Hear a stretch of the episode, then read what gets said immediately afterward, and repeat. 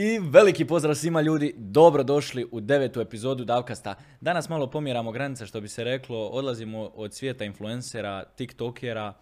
Danas e, tema koja možda nije toliko zastupljena na Balkanu koliko bi trebala biti je marketing. Koga zvati drugog osim mladu, ambicioznu i nada sve uspješnu osobu u tome području i tome polju.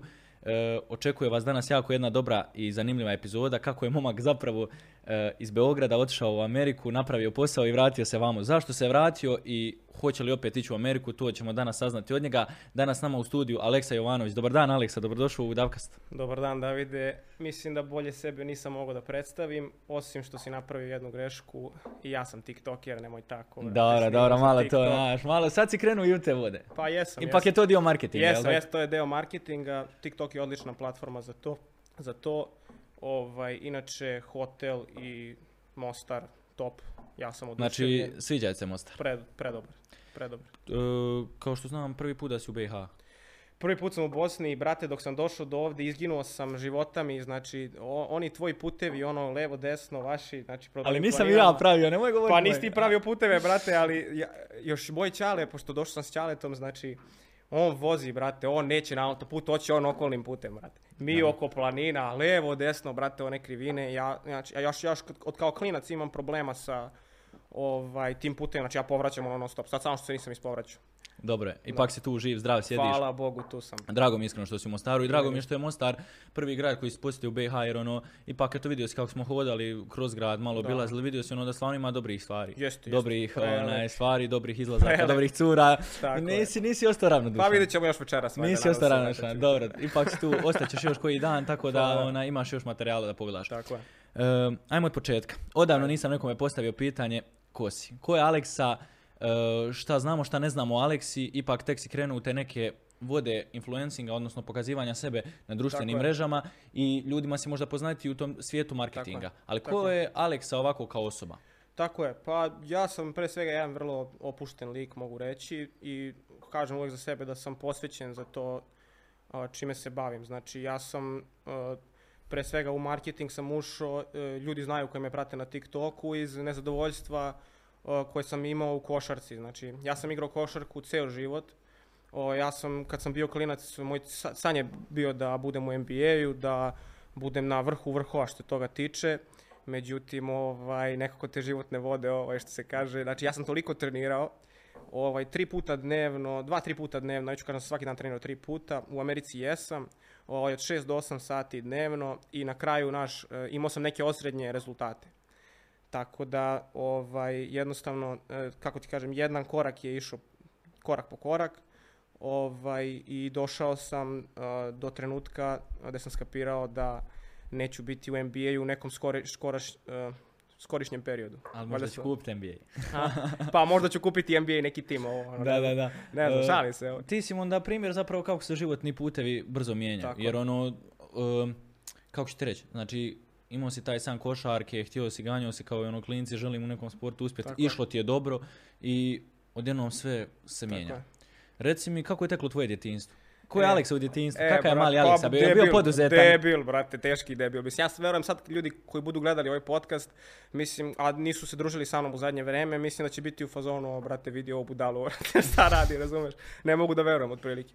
Ja sam bio teški debil, mogu slobodno tako da kažem, ovaj, znači, od kad sam bio klinac, mi smo stalno, ja sam odrastao na Bežanijskoj kosi, ovaj, e, i mi smo tamo, znači, imali smo našu ekipu, mi smo stalno pravili neka sranja, znači, to ti je bilo ono, naša dnevna, dnevna rutina. Pa nije geto, brate, mislim, ne bi baš rekao za sebe da sam iz geta, sigurno ne, ali ovaj, e, sa ortacima, znaš, ono kad imaš ekipu, brate, Da, mi smo da, se da. čak ono, mi smo, bang. da, da, brate, mi smo gledali one filmove, Green Street Hooligan, složili smo se na te kao, ono, naš, zajebane likove, kao što je sad Južni vetar, tako to, mi smo tako gledali Green Street, Green Street Hooligans, mi smo se čak i nazvali sami sebe GSH, Da, da, u srednjoj školi, mi smo, u srednjoj, izvini, u osnovnoj školi, mi smo razno sranje pravili. Znači, gađali smo tamo prozore, smo lomili oko škole, saksije, ma svak, svaka sranja. Znači život je bio turbo, Da, ono što da, se kaže. turbo je bio život, ali sam igrao košarku, za to sam baš bio posvećen i nisam uopšte, znači nik, ja nisam izlazio, znači on, ja se tu zajebavam s njima, razumeš, ali uveče kad je trening, kad, je ozbi, kad su ozbiljne stvari, ja treniram, idem na trening, a, maksimalno sam posvećen i koncentrisan na to.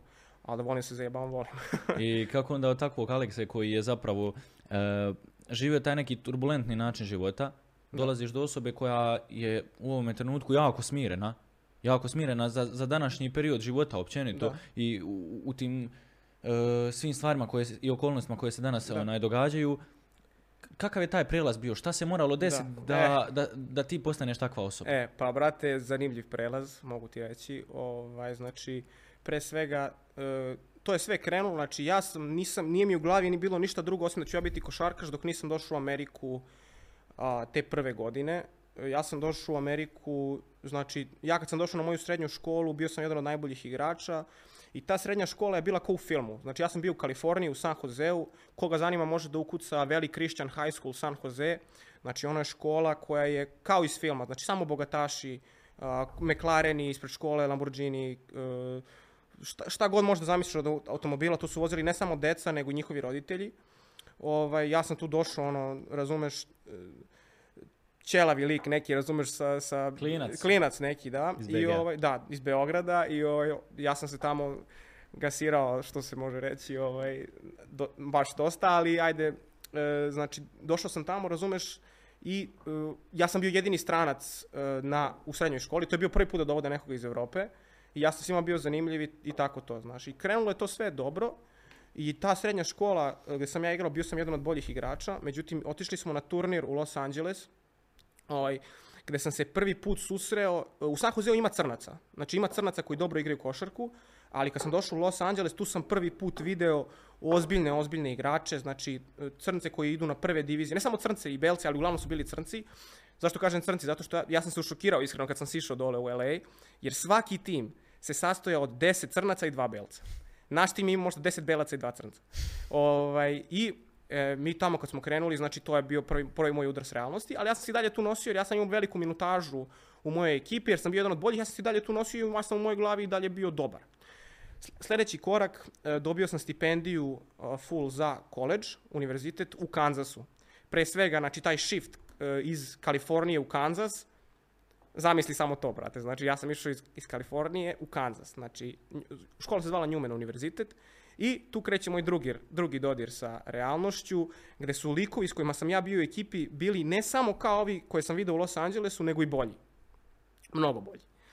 I ovaj, jednostavno, e, ja koliko god da sam trenirao i koliko god da sam e, se posvetio, ja verujem da sam ja ostao posvećen košarci još 10-15 godina da bi ja nešto mogu, no, ok da uradim.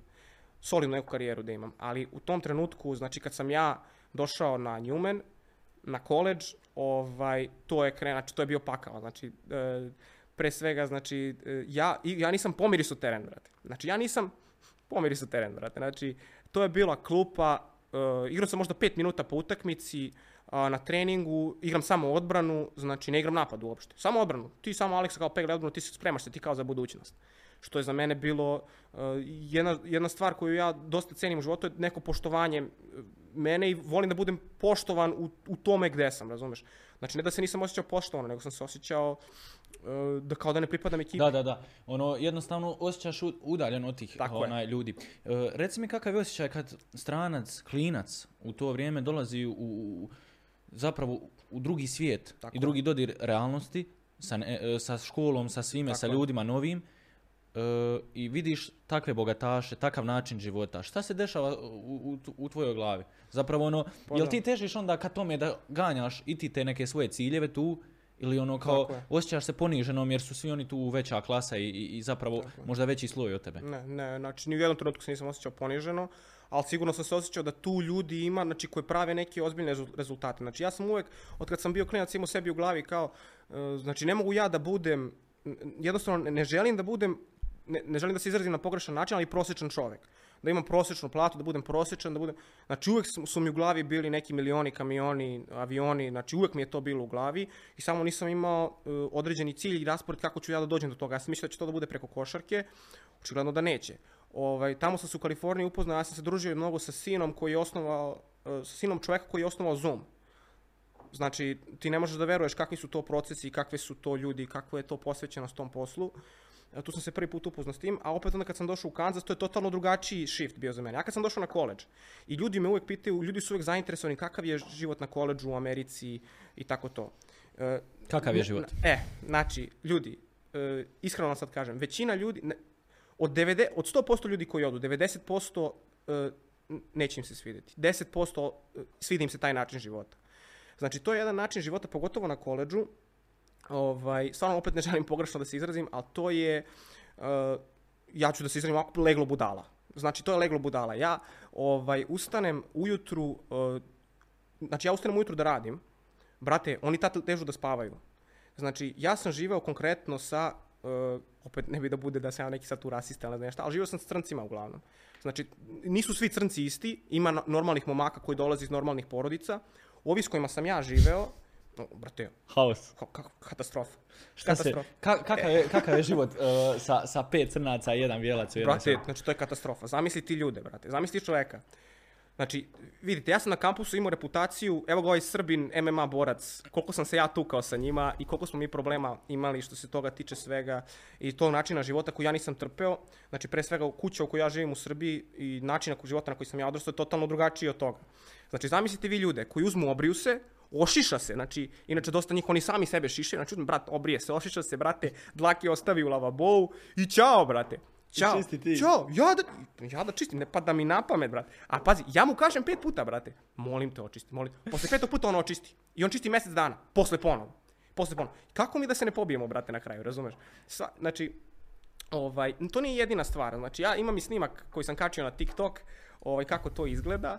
Znači, to je ono, eh, da, da, ti ne pričam. Bože sačuvaj, ja. Da, E, spomenuo si mi malo prije prema što smo počeli snimati da si imao problema i tuča sa crncima. Kako nisam? Kako izgleda e, jedna tuča Evo, s daću, crncem? daću konkretan primjer. Evo, znači, recimo, imate vežbu, e, tri puta igrate odbranu, onda tri puta igrate napad. Ja sam tri puta odigrao odbranu. I bio je moj red za napad. I sad ja e, čekam, znači tu, ja čekam moj, moj red za napad, dolazi crnac. Jedan dečko prepotentni, mislim koji nije loš dečko, ali prepotentan. Aj, Aleksa, kao beži ti, kao ja ulazim u napad. Kao, get the fuck off the court, znaš. Ja kao, beži bre ti druže, sad sam igrao odbranu, sad igram napada i pali, razumeš? I on kao, a, kao fuck off, znaš, kao, ja sam sad, brate, razumeš? znači, ja sam sad, brate. I ovaj, ništa, on tu stojim, kao ne vidi me, ja stanem ispred njega. I on stane ispred mene. Ja ponovo stanem ispred njega. I on mene gurne s. I, brate, ja kad sam se okrenuo, ja samo, bam, brate, pribadam ga u glavu. Mi se tu heftamo, ja ga tu dva, tri puta nabadam. Ja se tu, ja se tu zajebem i stanem da ga, ja kao, aj, neću, brate, kao trek, stanem. I on se tu osvesti, brate. I on mene ovako, bam, brate, odavde me zavode dva, tri puta u glavu. Krvav ja, krvav on, brate. Ti, ti da se tukao sa Kristijanom Golubovićem. Pa da, otprilike to su te Kristijan Golubović priče. Neki će da kažu, brate, evo ovaj baroniše, baca baronije. Ali stvarno to je tako bilo. To nije jedini primjer, znači imam ih bar još 10-15. Ovaj, pritom, e, znači trenera se odmah izbacio iz treninga i to je mali kampus gdje sam ja živio, znači to se proširi ovako. Ljudi pričaju non stop. Kako se privukao na američki način života? Kad si došao zapravo, e, E. št- e, šta te natjeralo da ti zapravo rekneš svojim roditeljima ja idem na razmjenu studenata i ok, ja odlazim u Ameriku? Da. Kakva je reakcija tvojih roditelja na kraju krajeva Da. bila? Da, je- sve- Jesu li mislili da zapravo e, kad odeš tamo da ćeš se ti kao osoba promijeniti, da će se tvoj način života totalno morati promijeniti s korijena? Ne, e, ja mislim, pre svega moj, ujeb. pre svega moji roditelji e, su jako jedni, mogu da kažem, striktni, ali i mnogo me vole i podržavaju. I oni su mene, kad sam bio klinac, odgo- odgojili na način da ja mislim da oni, da oni nisu bili mnogo zabrinuti kako ću ja da se ponašam tamo, jer sam stvarno imao dobru bazu, znači nije tu nikad bilo problema da li ću ja da odem nekim pogrešnim putem, jer sam stvarno uvijek bio disciplinovan i to sve i stvarno oni su me odgojili na neverovatno dobar način i stalno su mi bili posvećeni, ali ovaj, kad sam stigao tamo, znači jedina loša navika koju sam ja stekao je ona njihova američka hrana. Znači, pre svega ja sam došao ovako ko štapić u Ameriku.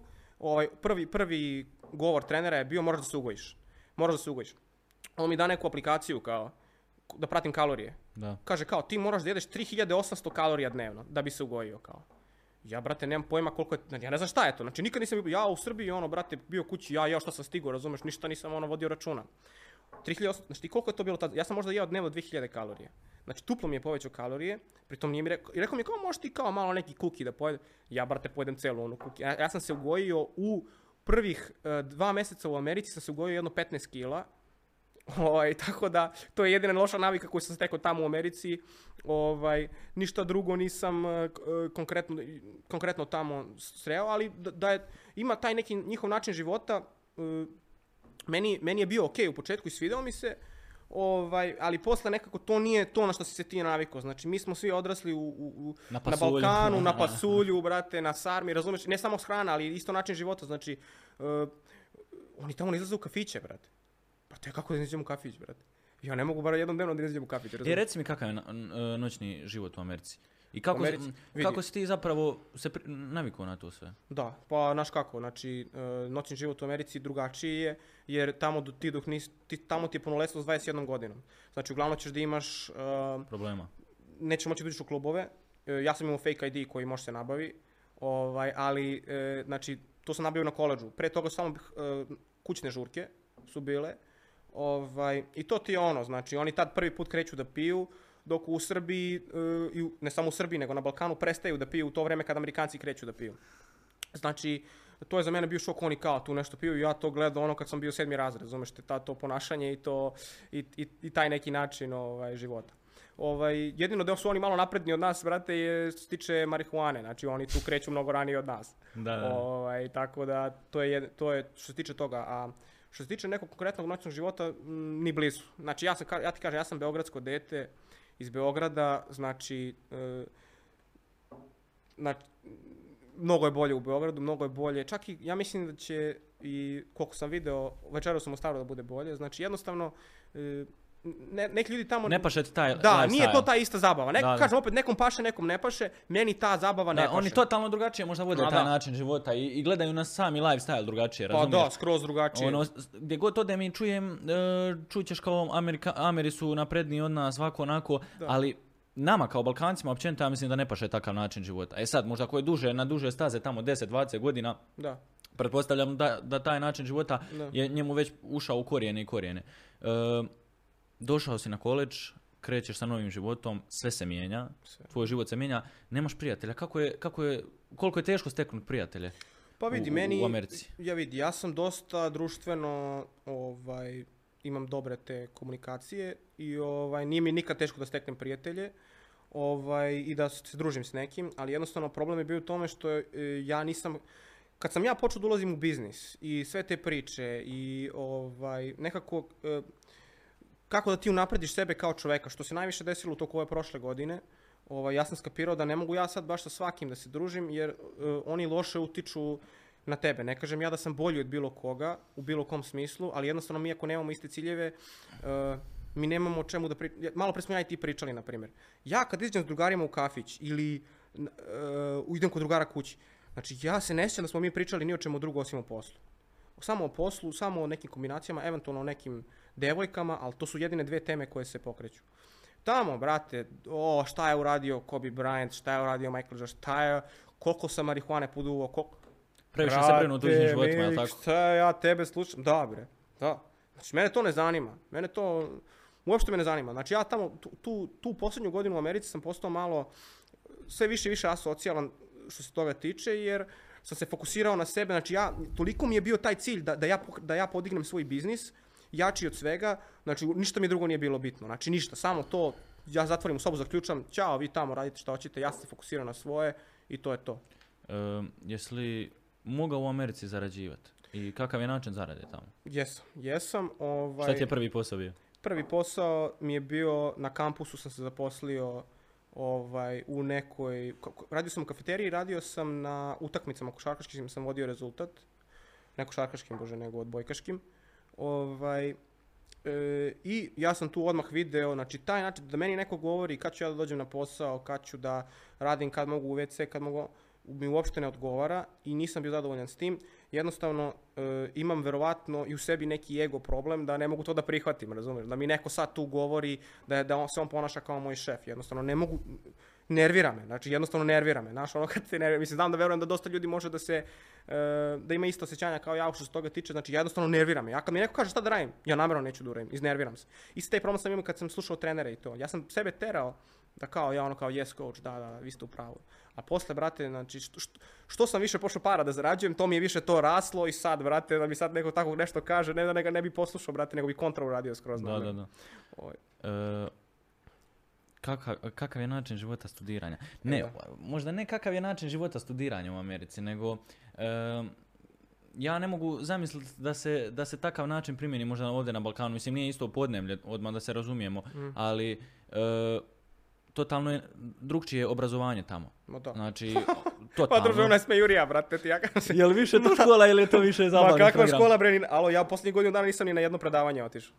Ni jedno, mislim, nije kao da ja nisam ništa radio, ali znači, ni na jedno predavanje uživo nisam otišao. Sve sam radio online. Kao Ali ja prođeš završao- kao godinu, znaš. kao Prođe, da sam prošao, bre, prošao skoro sa, sve, sa svima ocenama. Znači, ipak i tamo gledaju kroz prste, nije samo ko na Balkanu, a? Pa nije da gledaju kroz prste, brate, nego je prelako. Znaš kako? Poziv Da. mladima, možete svi Znaš završiti ti šta sam ja još radio? Znači ono kao... Uh, mrzi me tipa neki domaći ili nemam vremena da stignem. Znači, pa stvarno kad, kad je počeo da mi raste biznis, nisam više ni stizao. Ja imam para, brate, platim tu neko da mi odradi i čao. Submit, brate, ja mu dam login. Drop on to sve- servicing. Drop service, brate. da, da, ba- baš to, to baš ti to. kažem. E, ja, bar što ja znam, e, kao kad dođeš u Ameriku, moraš imati kao svoju domaćinsku obitelj. Kakva je tebi A, obitelj da, zapala i, i kako Da, se snašao s njima? Jesi li zavolio? Šta, šta, kakve su dogodovštice se tamo dešavali kad si došao? Da, pa oni su bili legende, ja to su bili, ja kad sam bio u srednjoj školi, ovaj, Faktički drugi ljudi, o- o- Kalifornija. otac i majka. Da, da, da. Ovaj, pa ja sam znači otišao preko te agencije, preko, ja sam trenirao s jednim trenerom, znaju ga možda ljudi iz Beograda, Bojan Vukadinović u 45. bloku i on me povezao sa ovim, uh, jednim čovjekom koji se zove Predrag Stolica, preko kog sam ja otišao u Ameriku. On me je povezao u stvari s tom školom i škola me onda povezala s porodicom. Ovaj, znači porodica bruka, znači ja do, došao, brate, tamo ljudi, neko dvoje, nemaju decu, nemaju ništa. U, u- uveli me, brate, unutra, ja, ono, kuća, sve super, Kalifornija, lepo vreme, ovaj me vozi gde hoću. Ja sam mogao njima da kažem, u tri ujutro izlazim iz kuće, idem, idem da blame s drugarima, oni bi rekli, idi, nema problem, kad se vraćaš? Hoće da te vozim. Ono, e, to ti, je bio, to ti je bilo to. Tako da, ne da su bili korektni i da je bilo top, nego ja sam stvarno bio oduševljen. I dan danas se čujem s njima, imam odličan odnos. O, planiraš li posjet? Da, ja sam njih već posjetio sad u, kad je bio ovaj Christmas break, uh, bio sam kod njih kući sedam dana. O, Znači, ipak su oni tu i dalje za ma tebe. da, kako nisu. To je lijepo kad imaš onda Da, ostaneš ma da. s njima u kontaktu Da, da, i- da. I, uvijek ti mogu Pa pomoći za bilo šta što se Tako dešava. je, E, završava taj period Amerike, tako je. uh, amerikiz, amerikanizacije neke, ne znam ja kako da kažem. Onaj, I dolaziš, vraćaš se u Srbiju. Da. Šta jednog e, čovjeka koji je otišao za nekim tim pokušavajućim boljim životom i, životom i tražeći neku karijeru, tada košarke, e, tjera da se opet vrati u Srbiju. Tako je. Znači, cijela poenta svega i odlaska u Ameriku i, i po mom smislu i života, e, znači je da se stekne nešto i da onda to nešto može da se proširi, nasledi i tako dalje. Znači, ja sam otišao u Ameriku s ciljem da budem košarkaš. Znači, koji je u stvari bio moj glavni cilj? Ja posle kad sam uzu i kad sam nacrto sebi na papir, znači, koji je moj cilj posle s košarkom, koji je moj cilj s biznisom? Znači, realno je to je novac, znači da ja zaradim pare. Ja sam otišao u Ameriku, ja sam tamo ovaj, upoznao sam se s jednim čovjekom koji se zove Justin Saunders, isto preko tog svog biznisa. Kad je moj biznis išao malo loši, lošije, ja sam prvo radio za njega ovaj, i e, tamo sam se upoznao sa, e, sa tim načinom rada za digitalni marketing. On me naučio svemu što znam. Ja i dan danas radim s njim. Ta kompanija koju sam ja prvo radio za njega se zatvorila. On me je povezao s jednim investitorom iz Engleske koji dan danas ulaže u moju agenciju e, ovaj, gde mi radimo Facebook, Instagram reklame, radimo website i logo design, e, radimo consulting sada sve više, radimo appointment setting. Ovaj, on ulaže u to i on ima pasivan profit iz toga. Znači on me povezao s tim čovekom i onda je on krenuo novi svoj biznis gde pomaže online trenerima e, kako da oni dobiju više, povećaju prodaju. On je mene ubacio to, ja sam s tim biznisom od nule i taj biznis ne da ubija nego razbija.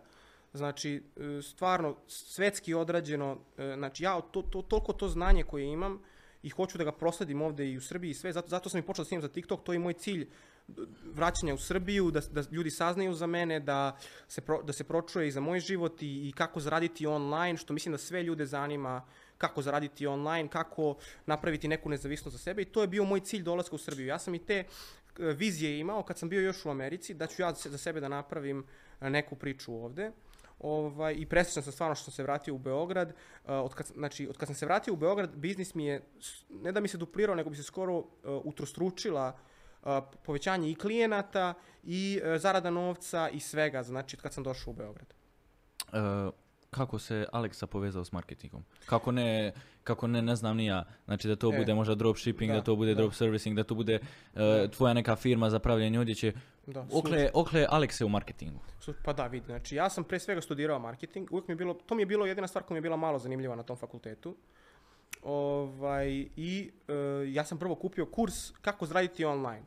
Drop servicing fa- fora. Ovaj, I tu je bio jedan deo, znači Facebook, Instagram reklame, krenete svoju agenciju, ovo ono. Ja sam prvo krenuo da, hteo sam da to uradim, taj drop service varijantu, da ja zaposlim nekog. I ja sam našao klijenta u roku dva meseca, e, jer su te metode koje sam stvarno ja naučio bile efikasne. Međutim, ja sam klijenta odmah izgubio posle mjesec dana, jer taj čovjek koji je radio Facebook, Instagram reklame nije bio na tom nivou na kom je trebao da bude. Ja sam onda sad počeo sam to da učim i kako sam učio, to me sve više zanimalo. Znači, kako reaguje ljudsko oko na neke stvari, kako se privlači pažnja ljudima u prve tri sekunde, znaš ti sam, kroz svoj, pro, kroz svoj dropshipping program. Kako njima privući pažnju, šta je njima zanimljivo. Zato mi je ovaj TikTok toliko zanimljiv, toliko mi je zanimljivo da snimam, jer ovaj, ja gledam, testiram neke stvari, šta ljudima privlači pažnju. Kako da navučem ljude, kako to više pregleda da dobijem. Razumiješ, jako je zanimljivo, uživam u tome i ovaj, kako sam taj marketing rastu i kako sam se upoznao s Justinom, koji je isto uložio mnogo, mnogo novca u njegovo znanje. On je meni pomagao da ja podignem još svoje. Jednostavno, zaljubio sam se u taj marketing i st- stvarno uživam, to što radiš. uživam u tome, stvarno uživam u tome. Justin je, ako se ja ne varam, milioner. Jeste milioner, e, vidi, ja sam bio s njim u Miami kad smo se mi vidjeli, ja sam njega pitao iskreno konkretno koliko zarađuje. Ovaj, e, sad, svako ko vam kaže da vam je zarada, evo, ja zarađujem 100.000 mjesečno svaki me, znači to jednostavno nije verovatno istina. Ovaj, za, pogotovo za neke e, manje biznise ili za neke ljude koji su sami svoji šefovi, a nemaju neke velike kompanije kao Facebook, jer jednostavno e, zavisi koliko ćeš klijenata dobiješ, ugasiti se Facebook ads account, nešto iskrsne, nekad, neki mjesec bude do ja. U svakom slučaju on je meni rekao da zarađuje između 50 i 150 hiljada dolara mesečno. Ovaj, e, ja sam uključen u tu kompaniju AIA koja se zove gdje mi skalujemo online trenere. Ja znam pouzdano jer sam ja u toj kompaniji. Samo od toga uzimam oko 50k mesečno. To su ono ogromne pare, da. pomnoži ih e, na 12 mjeseci. Pa jako, da. jako Samo velik. Da, bukvalno Plus jako velik investicije, novac. kripto. Šta misliš, šta je uh, Justinu ulilo povjerenje, općenito ljudima šta je ulilo povjerenje da, da, da mogu vjerovati tebi da surađuju s tobom? Da, pa pre svega ja sam bih rekao, ja imam stvarno dobru tu komunikaciju s ljudima. Ovaj, to je neka stvar koju sam stvarno, mogu da kažem, talentovan sam za to. Ovaj, tako da ja, ali ja čim sam počeo da radim, s- kad sam prvo radio za njega, znači, e, kad se ja posvetim nečemu, ja stvarno se posvetim, dam s- sve od sebe i kad radim nešto uvijek radim 100%. I ovaj, ja sam dao sve od sebe, ovaj, on je meni čak rekao da je on hteo da ja dam otkaz tu, zato što e, je on hteo da ugasi taj biznis, ovaj, a ja sam toliko dobro se posvetio tome i, i trudio sam se, znači jednostavno trudio sam se, razumeš? Do 90% toga svega je neki trud i rad, razumeš? Da. Da je on mene posle morao da ubaci u ovo i povezao me s tim investitorom, znači i- samo jednostavno što, što može se kaže, potrudio sam se. Ti si relativno i mlad donekle, znači već u 20 tim, godinama i Da, 20 godina. meni je nepojmljivo kad vidim i, i, i kroz podcast i kroz priču s drugim ljudima da stvarno na Balkanu ima ljudi koji se bore da, da ganjaju te neke svoje ciljeve, životne puteve. Koliko je teško danas izga, e, iz, zapravo izgonit donekle, Nikad ako se mogu žargonski onaj, izrast, izgonit svoj taj neki put i cilj u životu. Da. Izvini što prekidam. Nikad nije bilo lakše. Znači nikad nije bilo lakše sad sa svim ovim informacijama koje mi imamo na internetu i sa svim mogućnostima e, koje mi imamo za znanje, nikad nije bilo lakše. Ali opet e, nije lako. Znači da je lako svako bi radio, brate, svako bi bio milioner, razumeš? Nije lako, ali nikad nije bilo lakše. Pre svega preko interneta možete da e, dostignete veliki broj ljudi koji vas prati, veliku popularnost, ovaj, i možete da prodajete svoje usluge, možete da, da učite od drugih ljudi. E, jednostavno, internet je to što ubrzava taj proces. Ovaj, tako da da, moj odgovor na pitanje bi bio e, nikad nije bilo lakše, ali opet nije ono kao ja blame na Bahamima, Da, da, s- sam me- noge, brate, i A sad meni le- teč- i, teklo pare. i leže, pa to je nemoguće. Mislim, ja ne znam nikog ko to radi. Ljudi previše vjeruju, jel Ma tako? da. Ljudi previše vjeruju tako te neke Tako fake je. priče, a danas je čak i previše tih nekih Tako je. fake kurseva. Ljudi su uvjereni da, da, da za jako kratak period mogu napraviti jako teške pare, a nisu svjesni Nema koliko se šanse. krvi, znoja i Nema svega šanse, krije. to je nemoguće, to je nemoguće. Znači, e, pre svega, znači, brze pare, e, ovo je meni moj otac rekao, ovaj, brze pare mogu samo u kriminalu. Znači, ne postoje pare koje ti možeš da napraviš onako brzo, kao sad ću ja za mjesec dana da nešto odradim to pa će 10 soma da legne i ćao. Znači ne može. Možeš to ako imaš neku ogromnu popularnost. Na primjer, glup prim- primjer koji sam ja koristio isto na, i na mom TikToku je ovaj Lukoni. Znaš Lukonija što je snimao Klinac Rebro. On sad počinje da radi uh, tips za kladionicu. Ima veliku popularnost, ljudi ga prate. To, te, takvi likovi mogu odmah i kriminal. Ništa drugo ti ne možeš odje. Ti ako sad neki normalni lik hoće da pokreneš svoj biznis i sad ti hoćeš da budeš milioner za mjesec dana, to je nemoguće. Ili za dva mjeseca, ili za šest mjeseci. Rekao ko to može da odradi. Znači, treba pe- vremenski period, treba ozbiljna posvećenost, ozbiljan rad, ozbiljan trud da bi se ne post- postigli takvi rezultati. Misliš da su, e, da su danas djeca, pogotovo tinejdžeri koji previše možda čak i gledaju TikTok i umišljaju neke stvari, Da. da su e, zbog Andreja Tejta i takvih ljudi zapravo napravili sebi krivu sliku u glavi. Da. Jer pokazuje se ta pod navodnicima njima realna slika, zapravo to je nerealna Da. slika. E, jer ljudi nisu svjesni koliko je procesa tu iza njega. Dok se on pojavio na tome TikToku, Tako dok je je. krenuo svoj Pres- sadržaj kreirati. Tako je. Pre svega Andrew Tate je na kamerama od kad je imao 19-20 godina. Znači za njega se zna. On je kickbox uh, šampion, uh, četiri, četvoro, čet- četiri puta je bio uh, šampion, kickbox šampion sveta. Ovaj, znači on nije neko ko je neznalica ili ne znam ni ja šta. Pritom on isto, uh, iz informacija koje ja imam, uh, neću da kažem da radi nelegalne stvari, ali on tu malo ga muti s tim kockarnicama i tako dalje. Ovaj, ali da je, glava, da je glava, da je pametan, jeste. Znači, ali on prvi isto kaže, ne možeš ti, brate, ovako da zaradiš milion. Znači, svako ko je to stvarno uspeo, ne može da, da, ne može da vam kaže brza zarada, laka zarada, za, za mjesec dana ćete biti milioner, za tri mjeseca ćete biti, zarađivati 10.000 mjesečno. Znači, to su prazne priče, to je jednostavno nemoguće. Nemoguće. Za brzu lovu se vežu i brze žene. Ako to tako kažem. Što misliš o pod navodnicima brzim ženama koje se danas Aha. vežu i za lovu i za popularnost? E, kako je tvoje iskustvo? Pogotovo ti živiš u, u, gradu gdje su provodi i, i, i nastupi svakodnevni, pogotovo ljeti. Tako je. E, kakva su tvoje iskustva po pitanju toga? Pogotovo Da. žena i Da. novca skupa. Da, pa znaš kako, znači ja sam, kažem ti, posljednjih pet godina ja sam bio u Americi, ja sam se u Srbiji vraćao samo preko leta. Ovaj, u Americi su skroz drugačije devojke i ceo taj život na koleđu je drugačiji. Znači te devojke tamo su promiskuitetne, da kažem na lep način. Ovaj, znači mnogo je lakše za muškarce da dođu do toga šta hoće nego u Srbiji, razumeš, iz mog iskustva. Znači ja u Srbiji, e, iskreno ti kažem, e, nisam imao nikakvo iskustva s takvim devojkama koje su tako lake devojke, ovaj, ali znam da ih ima, kako ih nema. Znači, uh, neću reći da žene nisu dizajnirane ovaj, da idu da budu u klubu, ali znaš, ono, ima ih naravno da ih ima, ali mm, ja iskreno uh, ne, ne upo- nisam upoznat sa njima. E, pa misliš onda da je način života cura i općenito toga nekog vezivanja za novac e, gori u, u Srbiji ili u, u, u Americi? Ja mislim, da je isti. gdje se više pecaju? Ja mislim da je isti. Ja mislim da je isti, ali ovaj, e, mislim da e, devojke koje dolaze iz porodica koje imaju manje para ili jednostavno iz nekih tih iz, iz, iz gradova koji su manji i jednostavno razumeš, one se više, ja mislim, pecaju na to, nego devojke koje već imaju para, koje su već a, imaju, na primjer, dobar stan, čale nešto radi, razumeš. Koliko je danas teško naći samostalnu curu koja ti može biti podrška u bilo kojem biznisu i poslu? Ja sam upoznao samo jednu. Kakav je osjećaj?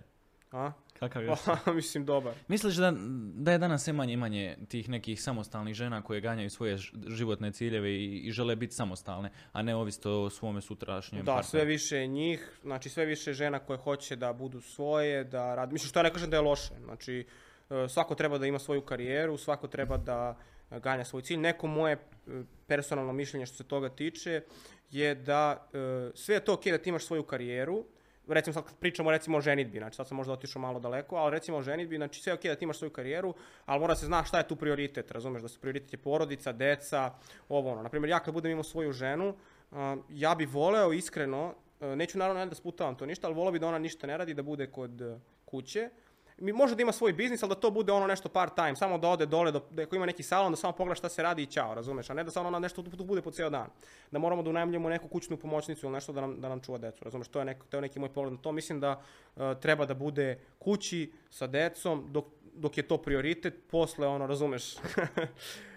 Nadam se da sam to rekao na dobar način. Kako, kakav, je to, kaka, kakav je tvoj zapravo ljubavni život trenutno? Ima, možeš li ti vjerovat nekoj osobi kao osoba koja se bavi svojim vlastitim biznisom, koja gradi svoju vlastitu karijeru i ono, faktički nisi neko ko je stariji sada u 50-im, 60-im godinama, e, koliko ti je teško vjerovat nekoj osobi da joj pružiš sve ono što ona zahtjeva i ljubav i povjerenje i sve, ili misliš da je danas to sve koristo ljubi? Pa nije, znaš kako, znači iskreno devojke koje mene e, najviše privlače recimo za neku ozbiljnu, ozbiljnu vezu, da bi ja znao 100% da mene neko tu ne iskorištava zbog novca ili ne znam ja, nija zbog čega, je da ta devojka već dolazi iz neke porodice koja ima para. Iskreno ti kažem, to me najviše privlači kad gledam neku ozbiljnu, ozbiljnu vezu. Ovaj, što se tiče mog privatnog života i ljubavnog života, ništa ozbiljno trenutno. A, da Znači, tako slobodan ptica. Tako. E, baš smo pričali to malo prije, kao, misliš li da bi ti, e, da si sada u nekom emotivnom statusu, misliš li da bi ti e, to doprinijelo rezultate koje trenutno imaš sa poslom? N- Ne bi, ne bi. Znači ja sam imao devojku kad sam bio u Americi evo početkom ove godine. Ovaj, znači, e, ona je u stvari bila i mlađa od mene, što je malo bio i problem. Znači, ja joj kažem, nemoj da me zove, znači u ovo vreme, ovo, nemoj da, ja radim, nemoj da me zoveš, znači nemoj da mi šalješ ništa. Ja telefon ubacim na Not Disturb, to što mene neko zove, ne znam ja šta, znači ne mogu da se u taj per- vremenski period, posle može se vidimo, može radimo šta hoćeš. Znači, ali ne verujem iskreno da pogotovo ako je to neka normalna devojka, da će ona sad da mene odlači od mog posla, jer zna i ona šta je meni najbitnije, a i sigurno ona ima neka svoja zanimanja, da li ide na faks, da li ovaj, radi nešto, da li ima možda svoj biznis, znači mislim da svaka normalna devojka može to da prepozna i ovaj, da vidi da je, ako je meni nešto stvarno bitno, da neće sad da me davi i da me smara, ako sam joj rekao da me ne davi i ne smara.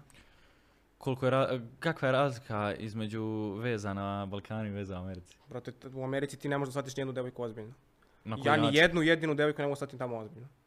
To su, to su mentalno, mislim, sada ja kao, e, ne, ne, ne, hoću da kažem mentalno zaostale devojke, ali ne mentalno zaostale u nekom e, smislu da one sad imaju neki poremećaj, nego jednostavno to su devojke koje prolaze kasno kroz neke stvari, kroz koje su naše devojke prolaze mnogo ranije.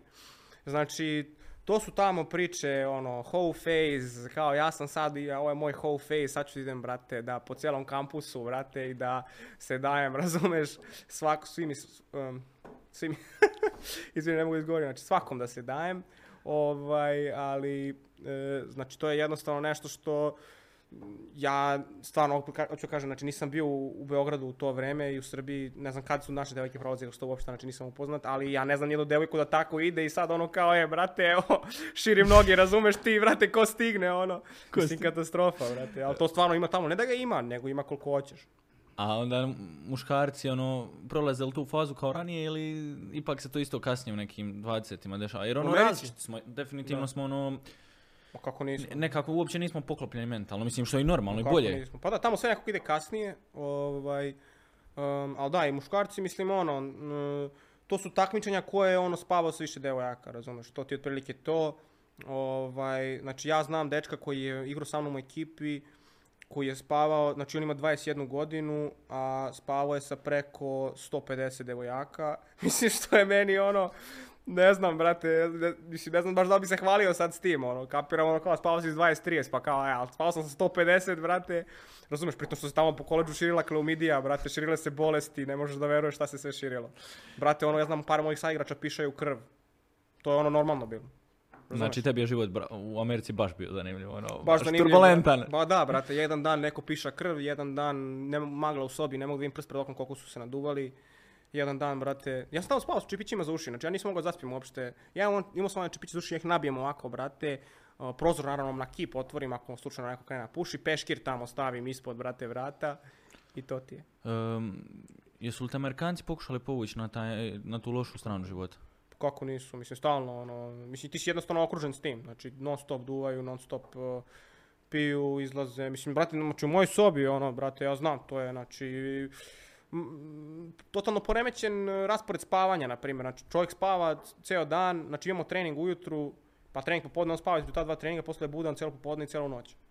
Znači, to je skroz njemu normalno, znači, većina njih tako, ono, funkcioniše. I to je njihov način života. To je njihov način života, jedu jednom dnevno, dva put dnevno, Jel ti falio e, balkanski način života? I, i zabavljanje, nije? i življenje, i sve? Kako nije, ja ste malo pre, ako ti si mene pitao koji, u kom bi gradu najradije živeo na svetu, ja ste bi rekao u Beogradu.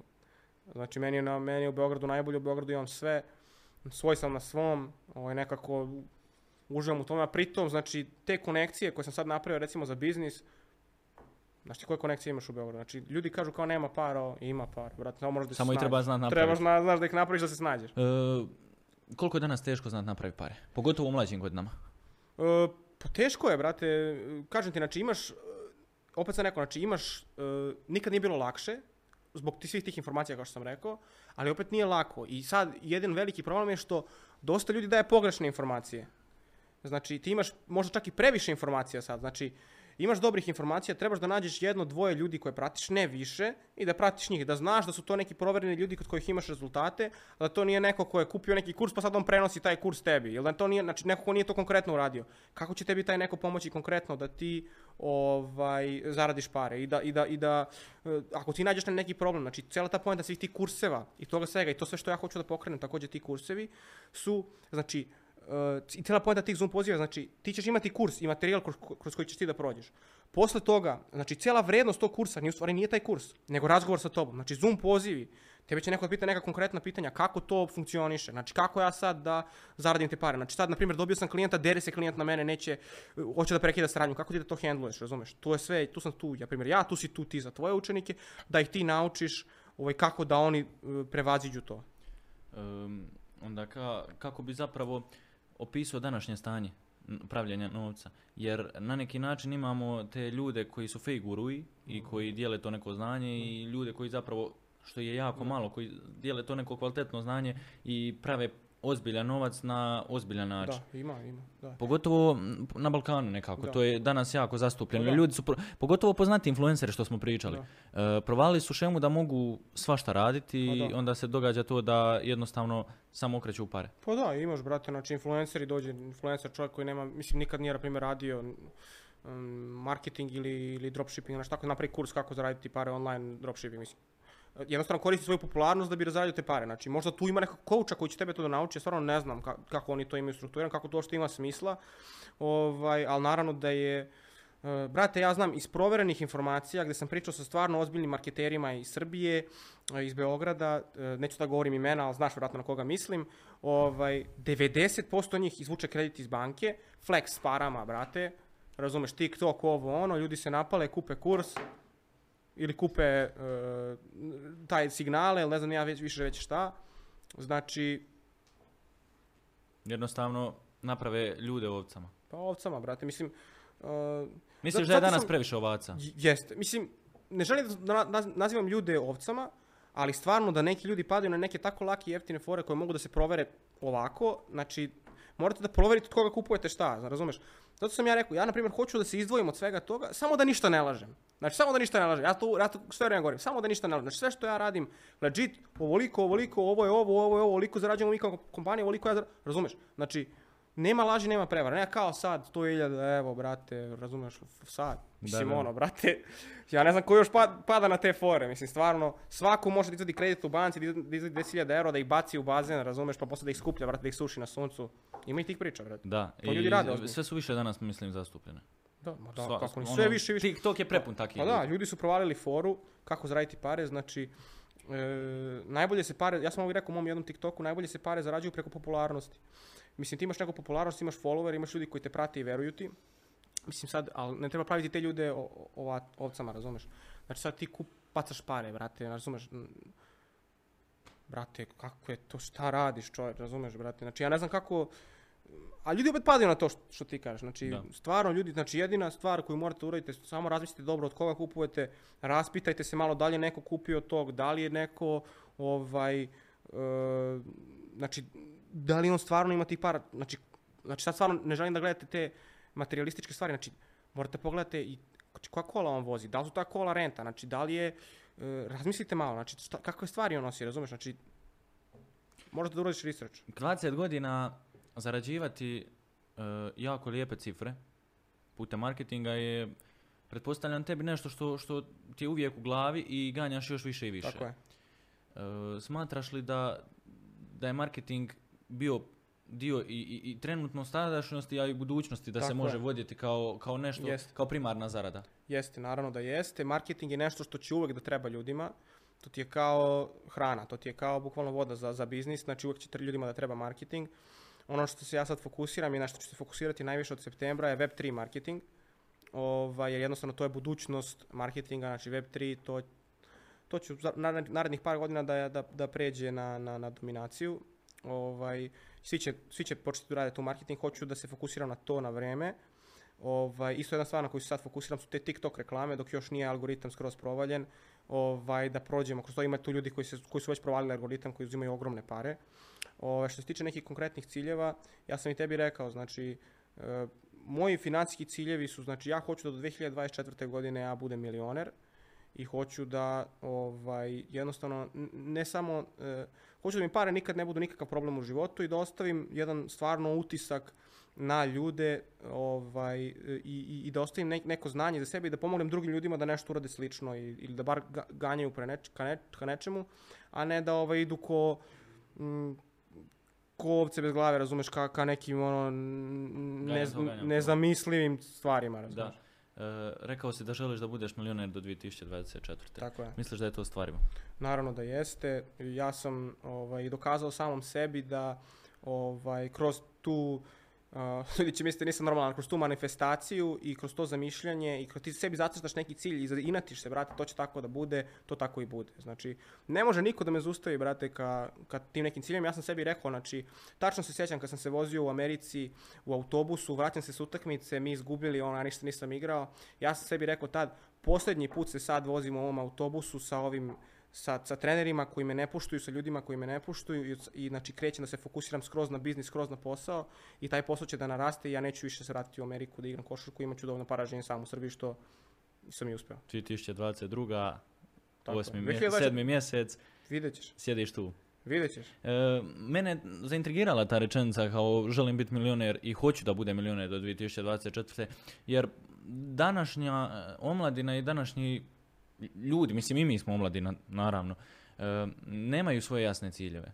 Ja mislim da dosta Da, ljudi nema svoje jasne ciljeve. Da, da. Je li tvoj samo cilj biti milioner ili je tvoj cilj stvoriti neku financijsku slobodu da, da sam danas u, u Beogradu, navečer sam na Maldivima? Da, da, pa mislim financijsku slobodu, eh, ja sam zadovoljan sa ciframa koje trenutno zarađujem ovaj, i mogu sebi da priuštim takve neke stvari, ovaj, ali nisam na vrhu vrhova. Znači, nije samo meni cilj pare. Znači, eh, pare jesu deo cilja, ali pare u stvari donose tebi tu slobodu i, i da tako kažem status. Znači, to je nešto za, za čim ja eh, jurim iz šta, šta mene u stvari ispunjava. Znači, to da ja jednostavno mogu da, da sam svoj čovjek, da radim šta god ja hoću, kad god ja hoću, to mi daje samopouzdanje, to mi daje sve. Znači, ovaj, e, jednostavno, mislim da svako, svaka osoba treba da definiše jasno svoje ciljeve, da ih napiše na papir. Ovaj, I također, znači, vidite, šta sam ja isto u jednom trenutku uradio. Znači, ja sam uzeo papir i napisao sam na papiru svoj put koji tren, kojim trenutno idem i put kojim ja hoću da idem. Ja kad sam nacrtao na papiru kako izgleda put moj košarkaški, brate, ja samo što nisam zaplakao. Znači, ono, brate, gledam, ovi trening, o, o, i ja ću možda za 15 godina, brate, biti u Euroligi ili u NBA. Kakih bre 15 godina, znači, a po, kad sam, kad sam nacrtao biznis put za 2-3 godine, mogu da dostignem to što hoću. Tako da, samo sam e, uzeo to, ja rekao, brate, Sa ja sam 20 lud. godina si uspio kupiti sebi prvo svoj auto. Ja sam lud. Tako je, kupio sam sebi auto uz Čaletovu pomoć, neću da lažem, ovaj, mislim uz Čaletovu kombinaciju, ali jesam, da.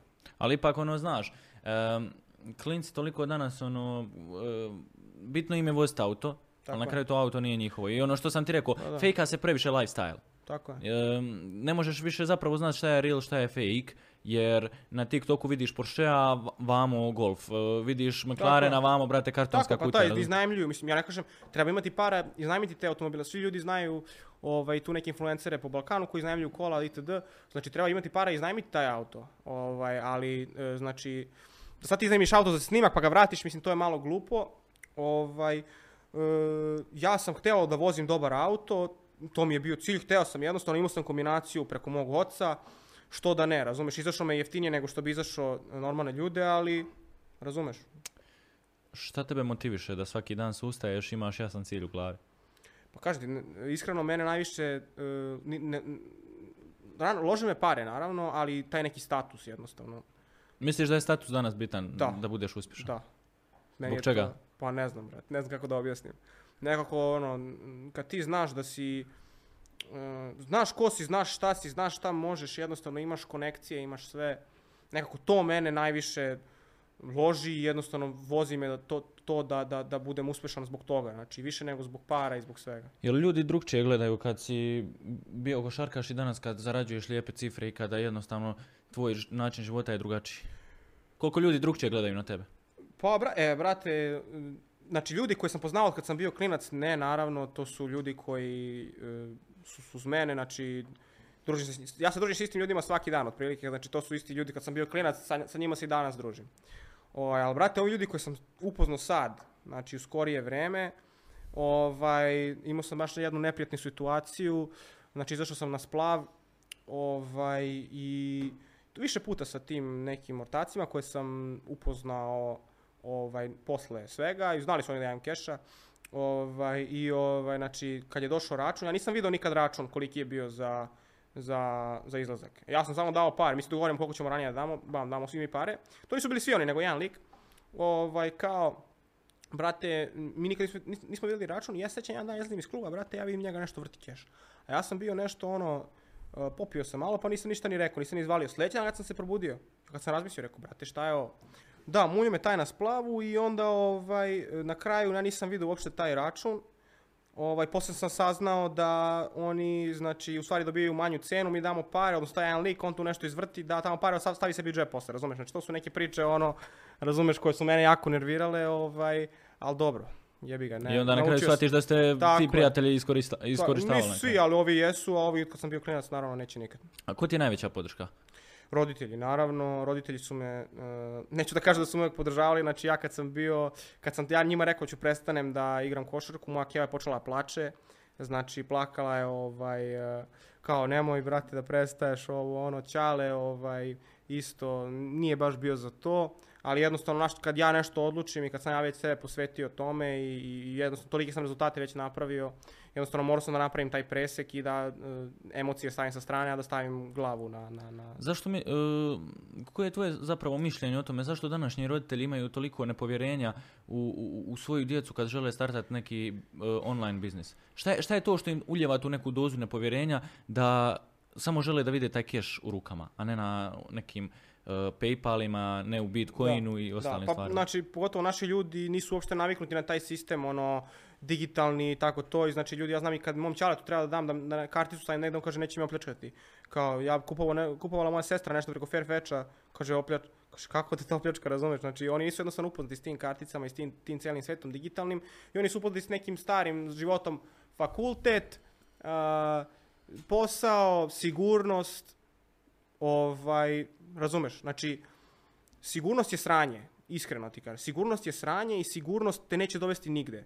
Znači, moraš da rizikuješ, moraš da veruješ u sebe, moraš da imaš nešto što ti veruješ i, ovaj, i nešto što ti radiš i što misliš da će ti da uspeš. Znači, ako ti hoćeš ideš na sigurno, ti ćeš samo biti siguran, bit ćeš prosječan, bit ćeš normalan, razumeš? Ako ti hoćeš, ako imaš neke velike ambicije, moraš da veruješ u sebe, moraš da budeš siguran i moraš da ideš na rizik.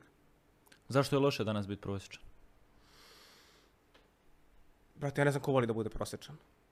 Ko voli da bude prosječan, da budeš prosječan čovjek, da te niko ne vidi, da niko, niko, razumeš, ništa ne zna, ko si ti, šta ti radiš, razumeš, znači ja ne znam. Mislim, ima ljudi koji se s tim, s zadovoljavaju, ja ne kažem da je to loše ili ne znam ni ja šta, znači ti ljudi isto su normalni. Ali, brate, po meni, biti prosječan je jednostavno nemam hrabrosti da idem za tim što stvarno hoću. To je neki moj pogled na prosječan način života. E, podrška roditelja, kažeš, je na početcima izostajala. Kako je danas razmišljanje tvojih roditelja kad, ono, obično su to te neke predrasude roditelja na početku kad, ki, kad ti zapravo kreneš sve to, i to je njima sve novo i vjerovatno kroz taj proces zarađivanja i svega i oni se možda upoznaju, upoznavaju sa tim novim svijetom online biznisa i onda je moment kad staviš keš na stol, e, da. jel se mijenja mišljenje Da, roditelja? pa naravno se menja, brate. Ja, ne samo za roditelje, nego i za sve ljude. Znači, kao, e, pa da li ti je to dobar potez, prestaješ košarku, imaš tamo, si siguran, to što sam ti rekao, siguran si. Ja kažem koliko zarađujem, svi kažu, ma da, brate, ja bi isto prestao, razumeš, znači, e, nije to do toga, ali da, naravno, roditelji, e, kažem ti, znači, moji roditelji, stvarno, ja sam presrećan s njima, znači, stvarno, oni su, e, 50% ovog svega što se meni dešava je zbog njih, ovaj, samo zbog tog njihove podrške i svega, ovaj, ali naravno, e, nekad umeju da zakomplikuju i da me uspore u tome što radim. Jednostavno, to je istina. E, znači, kad oni meni kažu ne možeš, to ne, razumeš, znači, ja ne volim nek, bilo kakvu negativnu energiju oko sebe, razumeš, znači, e, jednostavno, ako, ako vam roditelji smetaju, ako se roditelji ne podržavaju, vi ste sigurni u to što hoćete i selite se iz kuće. Nađite, na- nađite način da se iselite, idite kod drugara, iznajmite stan, bilo šta. Znači, ako živite s ljudima koji vas ne, ne podržavaju, to će samo da vas vuče dole, neće to nigde otići. Znači, gledajte što pre da, da pobjegnete. Koji je onda cilj uspjeha u životu? Je li to slušanje samog sebe ili... Samog sebe. Samo samog sebe. E, znači, to je, mene je to i moj čale mi je rekao kad sam bio mali, znači samo slušaj sebe, e, veruj u sebe, e, imaj muda za to što radiš i vidjet ćeš kako ćeš da prođeš. I je li bio pravo? Kako nije? Znači danas ipak taj govor koji ti je rekao se možda i ostvaruje. Tako je, jeste i tekako.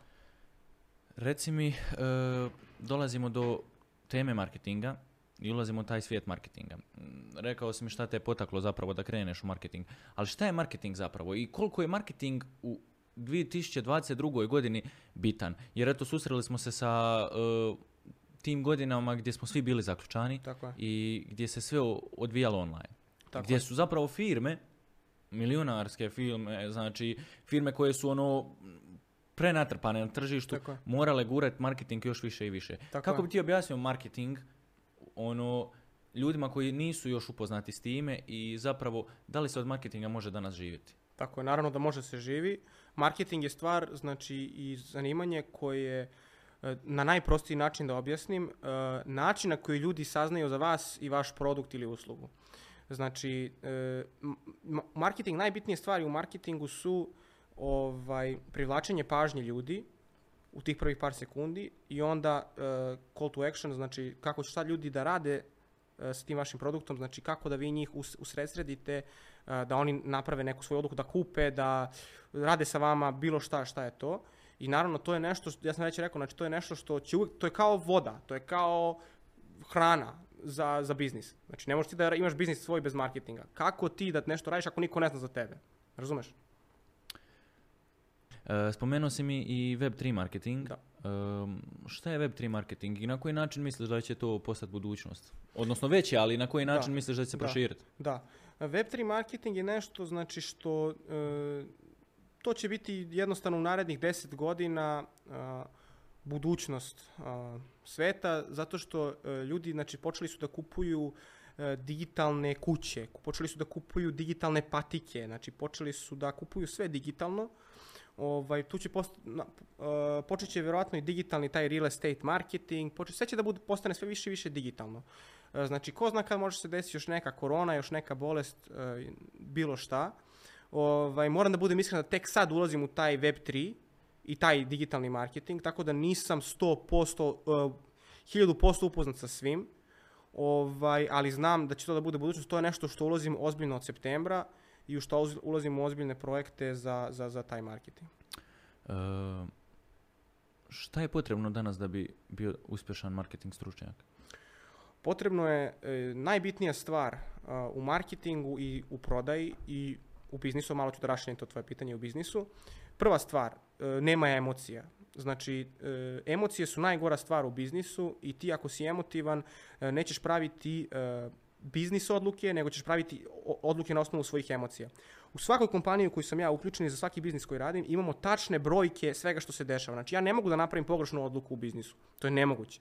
Znači, i u marketingu. Ne mogu da napravim pogrešnu odluku da li da ugasim da upalim reklamu, da li da je skaliram, da, da li da je testiram još. Imaš brojke, imaš metrike koje se prate i kad gledaš te brojke ti vidiš uh, kako, kakav performans ima ta reklama i ti na osnovu tih brojki možeš da napraviš e, odluke. Znači, ne praviš odluke na osnovu, jao, pa ovo, ovaj mi je rekao ovo za ovo, ovaj mi je rekao ovo, mama mi... o-" Znači, gledaš brojke, gledaš šta se dešava i praviš biznis odluke, a ne e, odluke na osnovu tvoje emocije. E, druga najbitnija stvar je znati kako da skalirate to na osnovu brojki. Morate da znate kako da morate znati da pratite brojke, da znate ako imate na primjer recimo novi account, ne možete da skalirate reklamu sa 10 dolara na 150 dolara jer će Facebook da vas flaguje e, da ste e, na radaru ste, razumete? Znači, odmah će da vas ugase, vidjet ćete nešto tu nije u redu. Znači, ako nemate verifikovan ads manager, to ne možete raditi, morate znati da skalirate e, stvari na Facebooku i reklame, jer trenutno je 50% igre na Facebooku samo da ti ne ugase account. To je 50% igre. I treća stvar, naravno, verujte u sebe, verujte u svoju procenu. Ne morate uvijek da pratite trendove i šta drugi ljudi rade. Ako vi, vi vidite neku stvar i vama se to učini da vi to možete prikažete na bolji način, vi to uradite. Znači, nemojte da slušate sad kao, e, ovaj radi ovo, ovaj mi kaže ovo, to ću i ja. Znači, ako vi vidite neki produkt ili uslugu i znate da možete napraviti reklamu da, da to bolje izgleda nego oni, uradite tu, ne morate da pratite to što oni kažu. Ja sam, na primjer, tu pravio grešku, ja sam samo pratio ovo što oni rade, nikad nisam imao uh, nisam imao hrabrosti, to ono što ti malo prepričao, da probam nešto svoje. Kad sam probao da radim svoje, mnogo je to bolje išlo. E, spomenuo si mi da imaš svoju digitalnu agenciju. E, u 20. godinama ostvariti tako neke ciljeve poput otići u Ameriku, družiti se s milionerima, imati svoj vlastiti auto, je nekome bajno i zapravo sanja to čitav život da ima, a ti si to već ostvario u 20. E, koliko trenutno imaš zaposleni u svojoj agenciji i zapravo čime se tvoja agencija bavi? Je li samo digitalnim marketingom Tako. ili? Mi se trenutno bavimo Facebook i Instagram reklamama, širimo se na TikTok trenutno, e, radimo website i logo design, e, radimo appointment setting i radimo consulting e, za rast biznisa.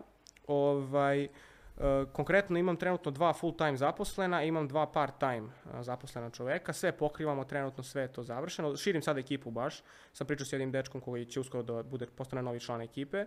Ovaj, tako da da, i te, te stvari koje si rekao, koje sam ja uspio da ostvarim, Ovaj, to je sve super, naravno imam veće ciljeve i treba naravno svako da teži ka tim stvarima kao što su, ako vas složi dobar auto, idite na tome da, im, da, idem, ovaj, da imam dobar auto. Uh, ako vas složi da imate dobru kuću, idite na to da imate dobru kuću. Znači, i okružite sebe ljudima koji imaju isti taj cilj ili su već tu. Znači, taj Justin Saunders sa kojima ja radim iz Amerike, uh, ja hoću znači, on je mene naučio svemu što, svemu što ja znam trenutno. Znači, ja uh, pratim njega, gledam šta on radi i bukvalno kopiram njegov lifestyle zato što ja hoću da živim taj lifestyle. Nađite nekog ko radi isto to što vi hoćete da radite i samo ga kopirajte. Ne možete da pogrešite. Je li teško raditi sa Amerikancima? Uh, lakše ih je prodati, ali teže ih je zadržati jer ovaj nemaju e, strpljenje. E, lakše ih je prodati jer imaju više para, jednostavno je kao a, 2000 evo ti. Naprimjer, mi, mi kad smo radili sa kiropraktičarima, ovaj, njima stvarno nije mnogo da daju 2-3 hiljade dolara za reklame ili za ne znam ja šta. Oni to nama daju, ali jednostavno mnogo su nestrpljivi, ne kapiraju da ne možeš ti za, za 5 dana da njima pošalješ uh, čoveka koji hoće da kupi tretman od 5000 dolara. Mora da prođe mesec, dva, tri, znači realno posle tri meseca oni će tebi, ako oni tebi plaćaju tvoje usluge tri puta, e, tri meseca po 2000 dolara, oni će realno tek za tri meseca vratno vratiti te pare, a tek četvrti, peti, šesti mesec će da, da budu u ozbiljnom profitu, nakon 12 meseci mogu da budu baš, baš, baš dobrom profitu. Misliš li da je danas u, Srbiji, općenito na Balkanu, e, postoje ljudi koji stvarno žele u ranim godinama praviti ozbiljan keš? Da, da, ima ih, ima ih i boljih od mene, konkretno, ovaj, znači ljudi ne razumiju koliko to stvari, ovaj, e, kad neko hoće i kad neko ima glavu i kad stvarno se trudi koliko to može da, da brzo ide. Ja sam se baš sad vikend upoznao s dečkom koji je 2005. godište. 2005. godište dečko flipuje stanove. Znači ima čovjek se povezu sa čovjekom iz Amerike koji e, kupi stan u Beogradu, klinac 2005. godište nađe radnike, e, nađe taj stan koji on treba da kupi, renoviraju, renoviraju ceo stan, onda ga prodaju i on uzme procenat od toga. 2005. godište, prodao čovjek već pet stanova. 2005. godište. Razumeš? Znači ima milion takvih primjera, ovaj, znači čovjek ima svoj, ima 2005, ima 17 godina, razumeš, še, koliko 16, 17 godina pravi lovu veću nego 90% ljudi u Srbiji. I ka- udara li ti to na njegov kad vidiš tako da... Znate, on klinci- zarađuje više para od mene, mislim, možda, ne znam koliko tačno zarađuje, ali možda zarađuje više para od mene, Da. razumeš, 2005. godište, čovječe, Da, to klinac su, je, to, to su ono, Da vidiš kako izgleda, te brate. godine klinačke. Pa da. Ona, I onda kad vidiš tako da neko u takvim godinama zarađuje toliko ozbiljnu lovu, ono kao što staneš, wow, šta se Da. dešava. I onda vidiš, porediš e, tog klinca subotom na večer koji sjedi tipka na laptop sa svojim investitorom i onda porediš 90% ekipe koju je tu, tu noć na splavu i ono ide Devito, ide je. Hurricane vamo tamo i, i opijaju Tako se i leše i potroše Tako para koliko on zaradi zapravo Tako u, On- u, u toj jednoj investiciji. Da, on je meni rekao, znači taj dečko, na primjer, konkretno meni je rekao, brate, oni mene ne razumiju, razumiješ, znači on je čak uspio da skapira, oni ne razumeju, razumeš, to što ja hoću, razumiješ. Većina ljudi neće vas razumjeti, ja kad sam bio na koleđu, oni meni govorili, brate, vidi ovu budalu, zatvorio se u sobu, razumeš, play na kompjuteru, kao zarađuje neke pare. Mislim, nemaš ti tu šta puno da objašnjavaš ljudima, znači ti ako imaš svoj cilj, znaš šta hoćeš, ćao, brate, idem ja svoj, svoj put, svoj cilj, ne, nemaš ti tu njima šta mnogo da objašnjaš, većina ljudi neće razumeti. Je li teško danas razumjeti ljude i njihove ciljeve? Da, da, naravno, ovaj, za, za, za ljude koji... e, dosta toga i potiče iz porodice i iz jednostavno vaspitanja i toga kakva je, kakav je nečiji background što se, što se svega tiče i posla i kako život treba da izgleda i ciljeva naravno. Ovaj, ali naravno nekome će da bude drugačije da, da, da, da, da skapira jednostavno mozak nekoga ko, ko na primjer, evo ja sam i to tebi isto rekao, e, brate, znači koliko ja puta, ja ne mogu spavam uveče.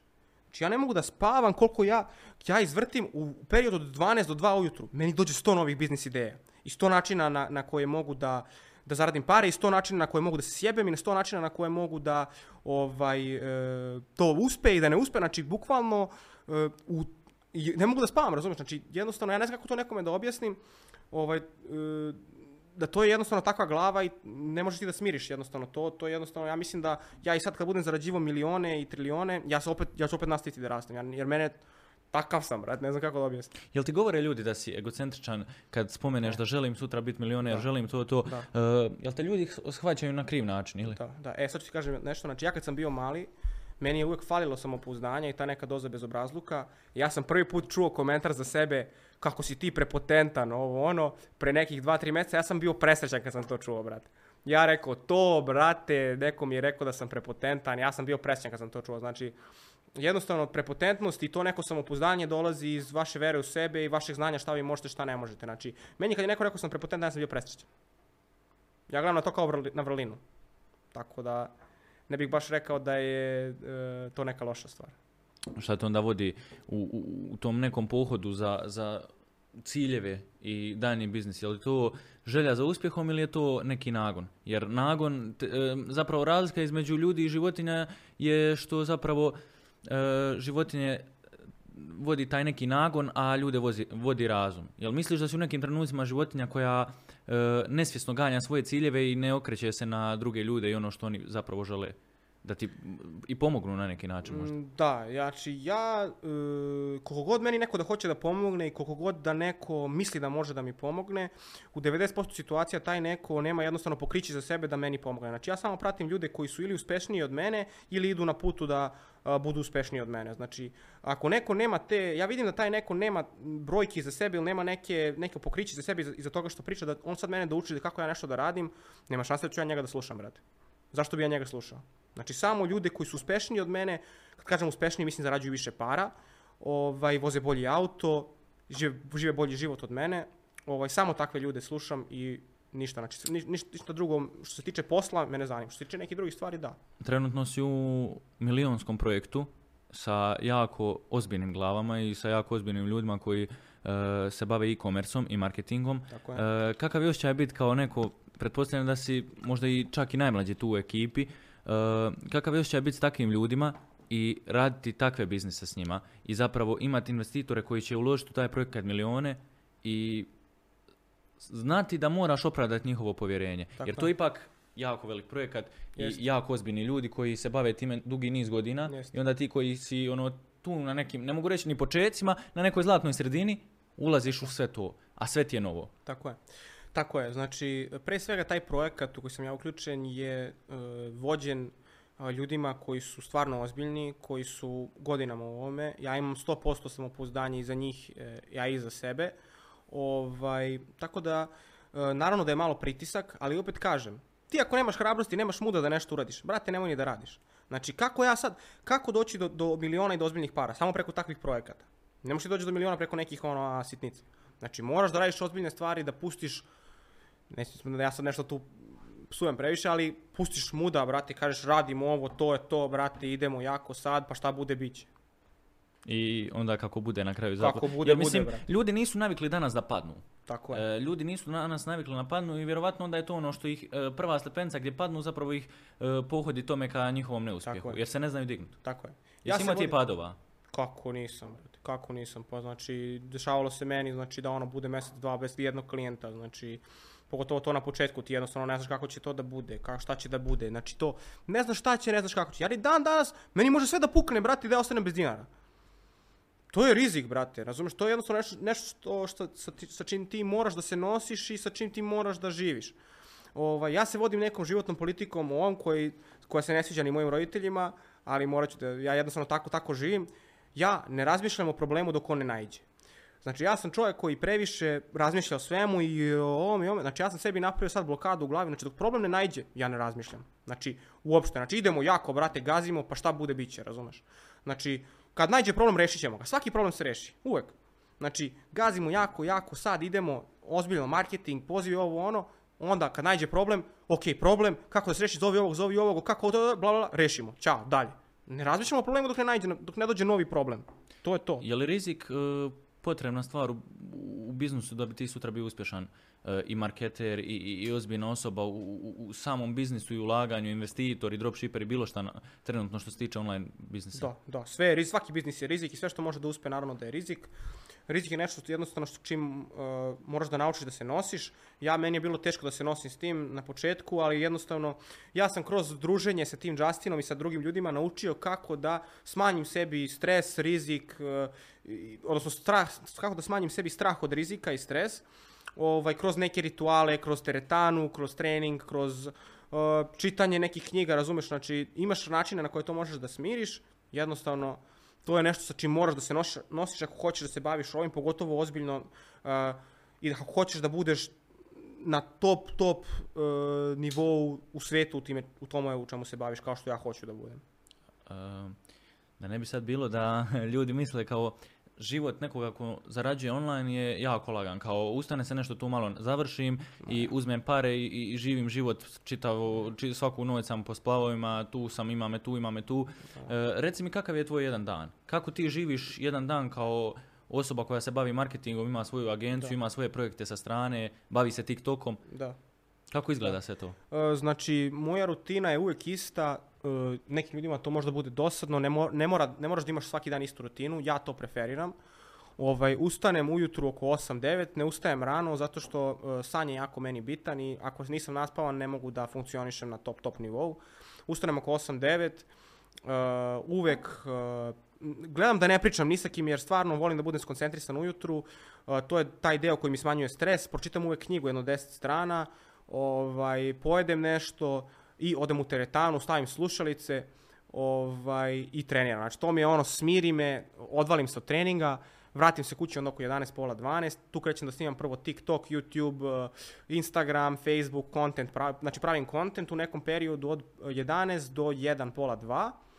U pola 2 to je otprilike pola 8 po američkom vremenu, znači u 8 se otvara tako kaže, market u Americi i tad svi ljudi kreću da rade. Znači, tad kreću pozivi, mitinzi, prodaja, e, reklame, klijenti, sve živo što možeš da zamisliš u tom periodu nekom od dva popodne po srpskom, odnosno po našem balkanskom, do ovaj, 8 uveče otprilike e, po našem. Znači nije to uvek sve vreme, ja to nekad mogu da odem u kafić, da to odradim, imam meeting, ovo ono, znači to sve radim usput nekad, nekad sedim kući i radim ako je baš bitno da budem skoncentrisan. Ovaj, tako da da, u tom nekom periodu do 8 uveče je taj neki ozbiljan, ozbiljan rad, tu se pravi najviše para, tu, tu, taj, to ti je glavni period za zaradu, pošto ja dosta radim na američkom tržištu. Ovaj, I onda u nekom periodu od 8 e, do 10, pola 11, znači ja tu imam poruke neke na koje odgovaram, tad sam već izašao vjerojatno u s drugarima na a, kafu, na, na zajebanciju bukvalno i onda oko 11 a, obavezno gasim notifikacije, da to sam zaboravio pomenuti, znači ujutru telefon ne diram, znači ne diram ga, ne gledam ga do, do, do pola 12 dok ne krenem da snimam, jer to mi diže ono stres i energiju, znači od 11 uveče do pola 12 uh, ujutru moj telefon je na silentu, znači ne može da me dobije Bog otac. Tako.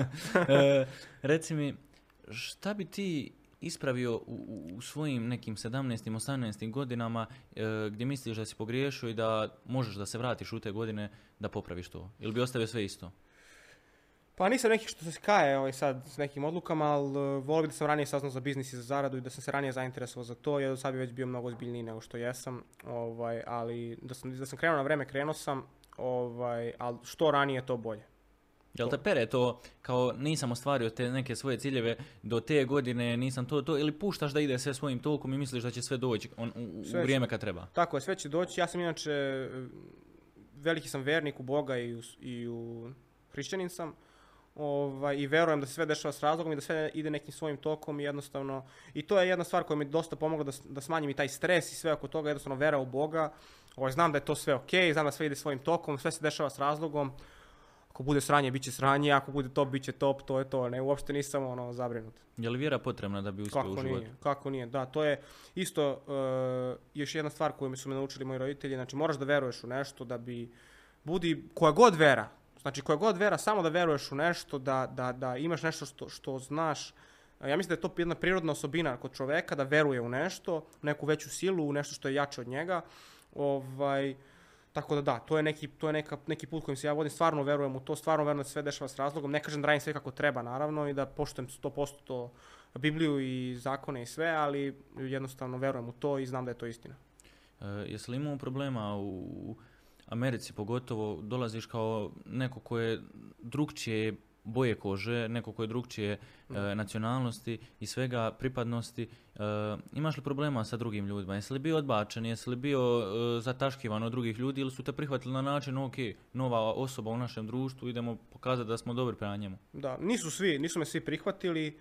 E, Dosta ljudi ima predrasude o nama sa Balkana, ljudi koji uopšte znaju gde je Balkan, gde je Srbija, gde je Bosna. Ovaj, 90% Amerikanaca ni ne zna gde je. Oni misle da smo mi negdje u Rusiji. Znači, ono, katastrofa.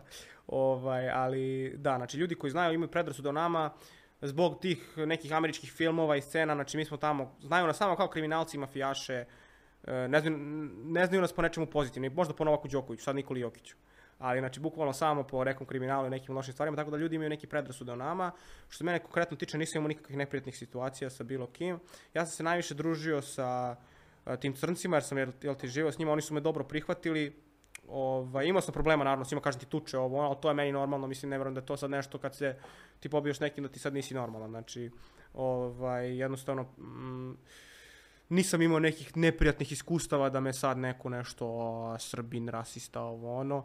Ja sam u stvari čak, znači ja ono, ja se zajebavam. Znači ja na primjer, pogotovo to u Kaliforniji, znači ovaj e,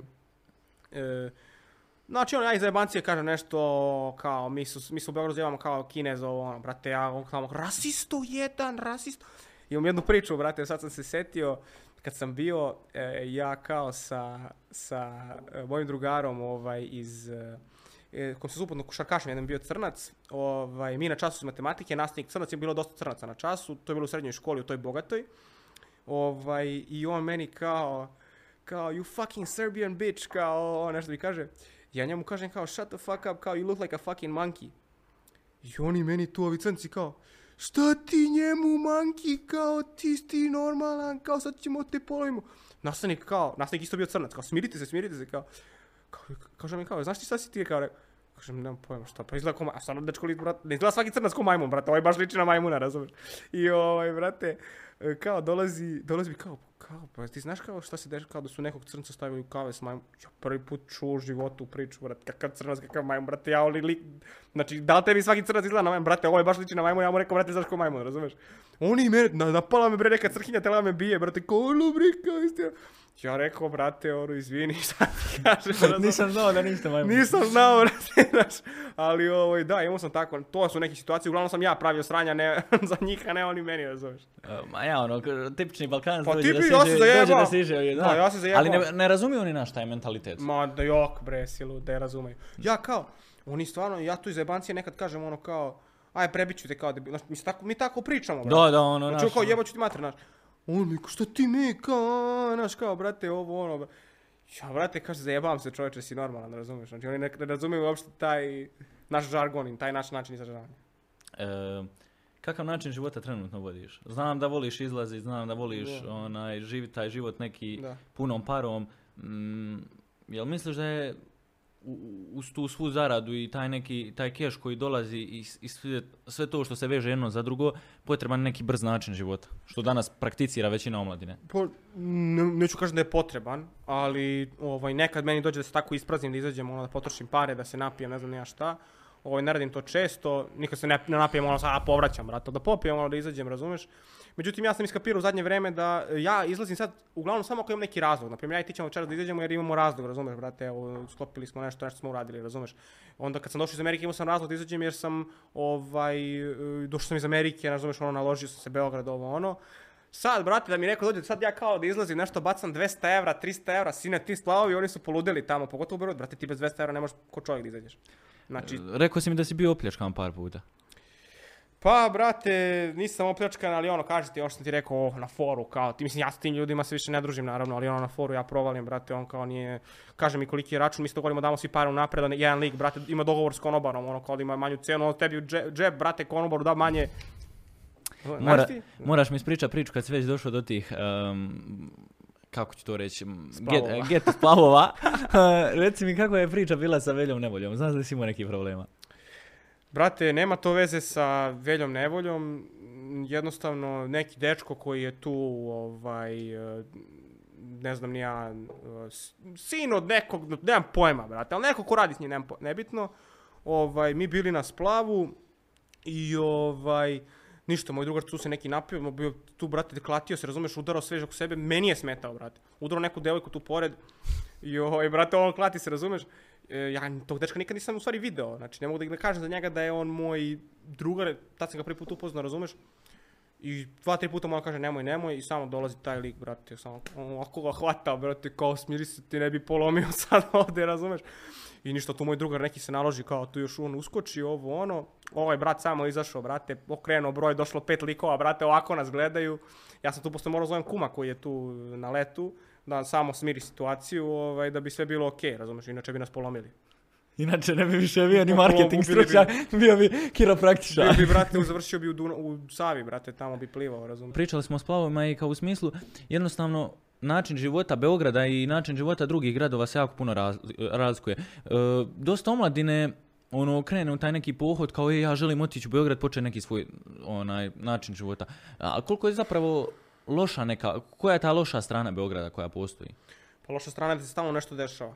Da je mnogo je brz grad, imaš svašta, ovaj, znači stalno se nešto dešava, jednostavno ne možeš da daš da ti povuku te neke stvari, moraš da ostaneš koncentrisan na svoje ciljeve i na to što ti hoćeš da radiš. Znači, stalno se nešto dešava u Beogradu. Od ponedeljka do nedelje ti možeš da izađeš, da se napiješ, da ješ vamo, da ideš vamo. Znači, svaki dan možeš nešto da izađeš i mislim da se dosta ljudi ih navlači to da budu viđeni, da ih neko vidi, da se nešto desi, da, da o, svako ko tu hoće da bude bitan i svako tu hoće da bude viđen, razumeš. Znači, to je neka loša stvar Beograda, jer se svi lože toliko na to. Ovaj, ali da je grad za posao dobar i da je grad za, za proširenje biznisa i da napraviš neku svoju priču dobar, jeste.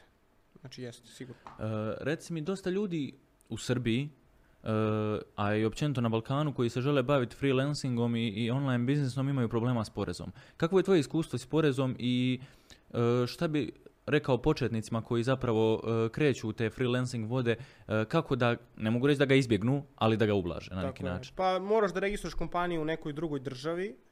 Ovaj, na primjer ima sad opcija za Seychelles, registruješ kompaniju u Seychellima, ovaj, i onda ti tu plaćaš samo na godišnjem nivou tipa 1000 dolara, ne plaćaš ništa na procenat na dobit, niti bilo šta. Ovaj, e, zato što e, možeš ti da registruješ kompaniju u Srbiji, ne kažem da je to loše, ali imat ćeš previše stvari kojima ćeš morati- da vodiš računa. Ako imaš već neku takvu kompaniju ko- da radiš online, bolje registruj negdje da ne moraš da plaćaš taj porez. I bila je ta situacija pre par godina u Srbiji s, s freelancerima, uopšte se nije vodila evidencija za porez za njih. Znači nije bilo šanse da ti vodiš evidenciju. Ovaj, I onda su oni lupili ogromne poreze, ne znam ja šta, šta, šta, su sve tu uradili. Ja iskreno ne znam kakav je tačno taj proces, ja radim sa tim investitorom iz Engleske, sve se to vodi preko njega.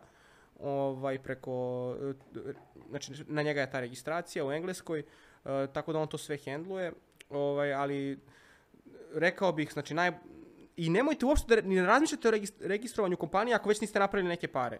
Znači, tek kad napraviš pare da platiš tu registraciju, recimo imaš konstantna tri klijenta mesečno i zarađuješ neku određenu količinu novca, tek bi onda registrovao kompaniju, jer zašto ti plaćaš čovječe, ne znam ni da, ni da li će da ti uspe, a ti hoćeš već da registruješ. Nema smisla. Kako najlakše napraviti prve pare? Ne postoje lake pare na početku, ovaj, ali najlakše napraviti prve pare kladionica.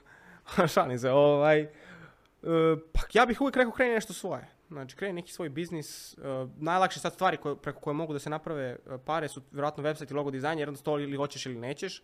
Ne mora neka ozbiljna prodaja da se radi. Ovaj, ali e, preko, digi, preko online biznisa sigurno. Najlakše je napraviti sad pare preko online biznisa. Misliš da se može zamisliti u budućnosti kao neka osoba koja radi za nekoga ili ćeš čitav život težiti ka tome da ljudi rade za tebe?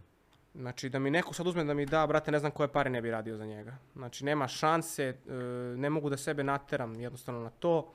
E, toliko mi je poraslo ono samopouzdanje, sve to jednostavno ne mogu da nateram sebe da mi neko tu to može da bude neka saradnja. Ja, imam, ja i dan danas imam saradnje, ovaj, ali e, da mi sad neko tu govori, a ti o, u ovo vreme u 9 do 5, nema teoretski šanse.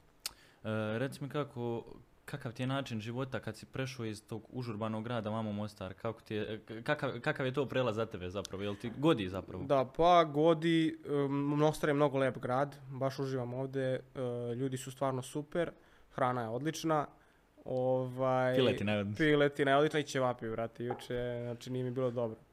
Ovaj, ali, da, mislim, e, je drugačiji je način života, vidi se jednostavno, nije, nije, nije ko Beograd, ali uživam stvarno ovde, top je, ne znam. Kad si došao jučer, ono, e, kako hotel, ajmo ovo, lijevo, desno, ali na kraju si se smjestio, na kraju je sve bilo u redu, onaj, i drago mi je da se sviđa Mostar, Da, pogotovo, Mostar je super, hotel super, Mepa svaka čast, znači mm, da sam, nisam ni u glavi zamislio, sam mislio da će to toliko dobro u stvari da bude, znači hotel, sve, bazen teretana, bitno da si ti trening odradio, bitno radio da trening. se trening odradio i da je to je to. Da. E, zamišljaš se znači kao budućeg milionera u 2024. godini, zamišljaš se kao nekoga uspješnog influencera koji dolazi uz to.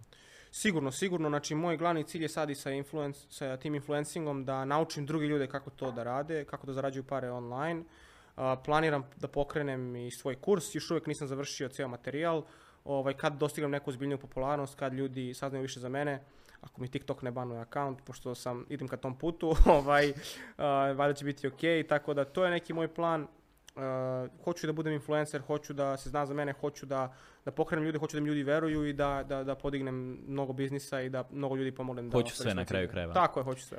E, bilo mi je drago što si bio današnji gost i što si pokrenuo temu koja je do sad u podcastu nije bila pokrenuta, marketing, i što si pokazao ljudima da zapravo, evo, kroz, kao i ostali gosti, da mogu postojati uspješni, a mladi ljudi i da ne treba gledati na online zaradu kao nešto što treba izbjegavati, nego se treba posvetiti njoj i dati joj višeg značaja i da se pare ne prave za mjesec dana, nego da se grade uz biznis i sve ono što dolazi. Ja se nadam da je tebi bilo lijepo ovdje i da ćeš nam za, god, za dvije godine doći ovdje sa milionom na ovom stolu. Evo ruke, vrate, garancija. To, to si obećao, tako da onaj, moraš ispuniti. Hoću. Svako obećanje se mora ispuniti. Današnji gost devete epizode bio je Aleksa Jovanović, momak koji može biti primjer drugim mladim ljudima da se u svijetu mladosti i, i zrelosti neke mogu zaraditi ozbiljne pare i da zapravo e, je sudbina ono što vi sami kreirate.